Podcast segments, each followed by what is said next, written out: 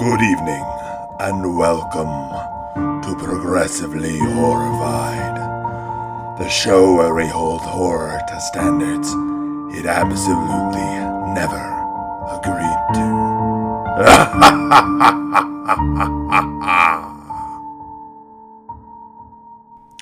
Good morning to you, you beautiful brand new listeners.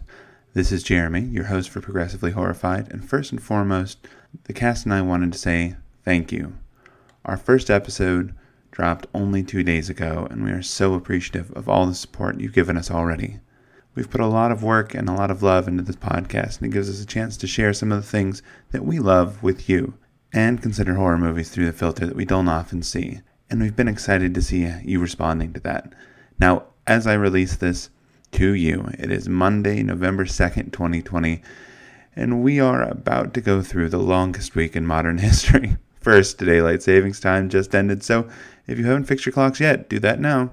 Second, there is a huge election later this week, and it's going to be high stress for all of us.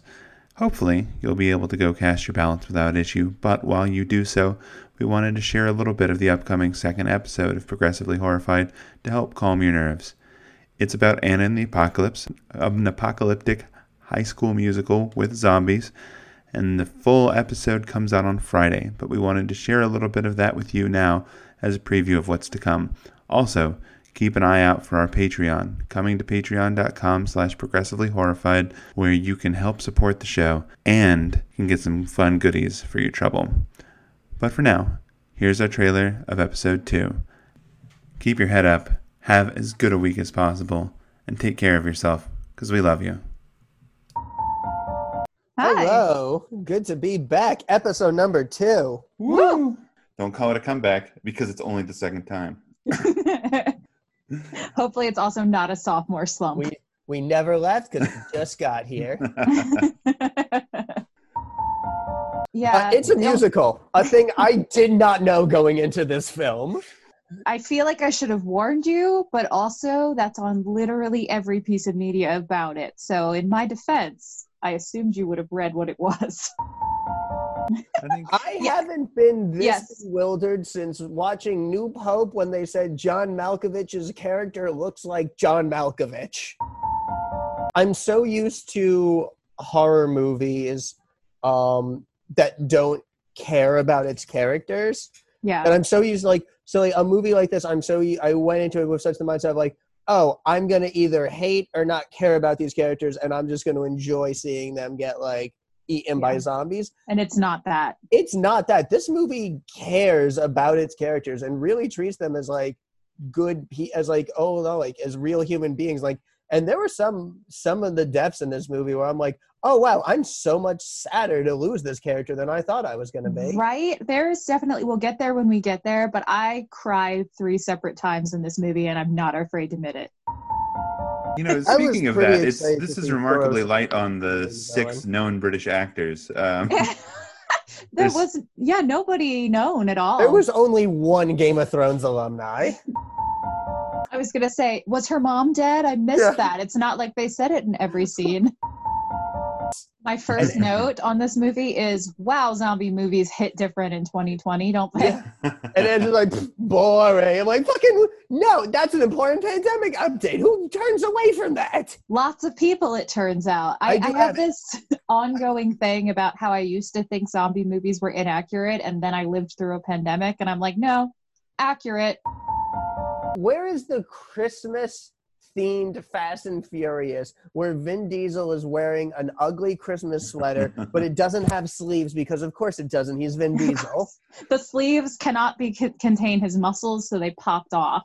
I feel like you um, could talk Vin Diesel into this. Like I, I, I think Vin Diesel has already pitched this. They've said no to him. I'm telling you, I don't know it for a fact, but I believe it. It's a fucking Vin Diesel has the outrace Santa's sleigh in a drag race. he, uh, he absolutely, and they constantly say that Christmas is about family. That's something I've said in a lot of interviews that, like in high school, everything is life or death.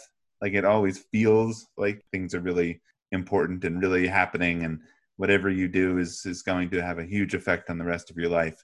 And yeah. I think you know, setting setting a zombie movie in that really makes sense. This whole movie is way less cynical than you would think it would be for a zombie movie. To be honest, it's it really is. It's a hopeful zombie movie, which I feel like I I can't pinpoint another one. I do love when she is talking about how there are no zombies, and he's like, "So that's normal," and it just pans to the head, going, "Nah, nah, nah, nah." this this goes back to my original theory of Anna as an anti-masker. Tom Holland definitely got himself zombie. Yeah, you're right. Of course. We love you, Tom Holland, but there's no way you wouldn't be. I mean, I feel like he has very heavy Kelsey Grammer vibes, but maybe just straight up Frasier vibes, actually. um, he is. This is what Frasier would do in the apocalypse. oh my god! Can we just make that movie? Frasier colon apocalypse. Hey, we're bringing Fra- Hey, guess what? We're NBC. We're bringing Frasier back. It's the zombie apocalypse, and he it's, has to still give his radio show from like a Fallout bunker. It's the reboot that only Kelsey Grammer keeps saying is ever going to happen, but it's all zombies. Well, that's why this is the perfect way to do it because all it would need to be is Kelsey Grammer alone in his basement. Everyone else is already dead. yeah. This is Niles Frasier Crane, and I'm surviving. And it's just I am Legend. He's literally I, like the only person left alive, but he's still like transmitting just in case. Oh, he has a dog named that is named Niles.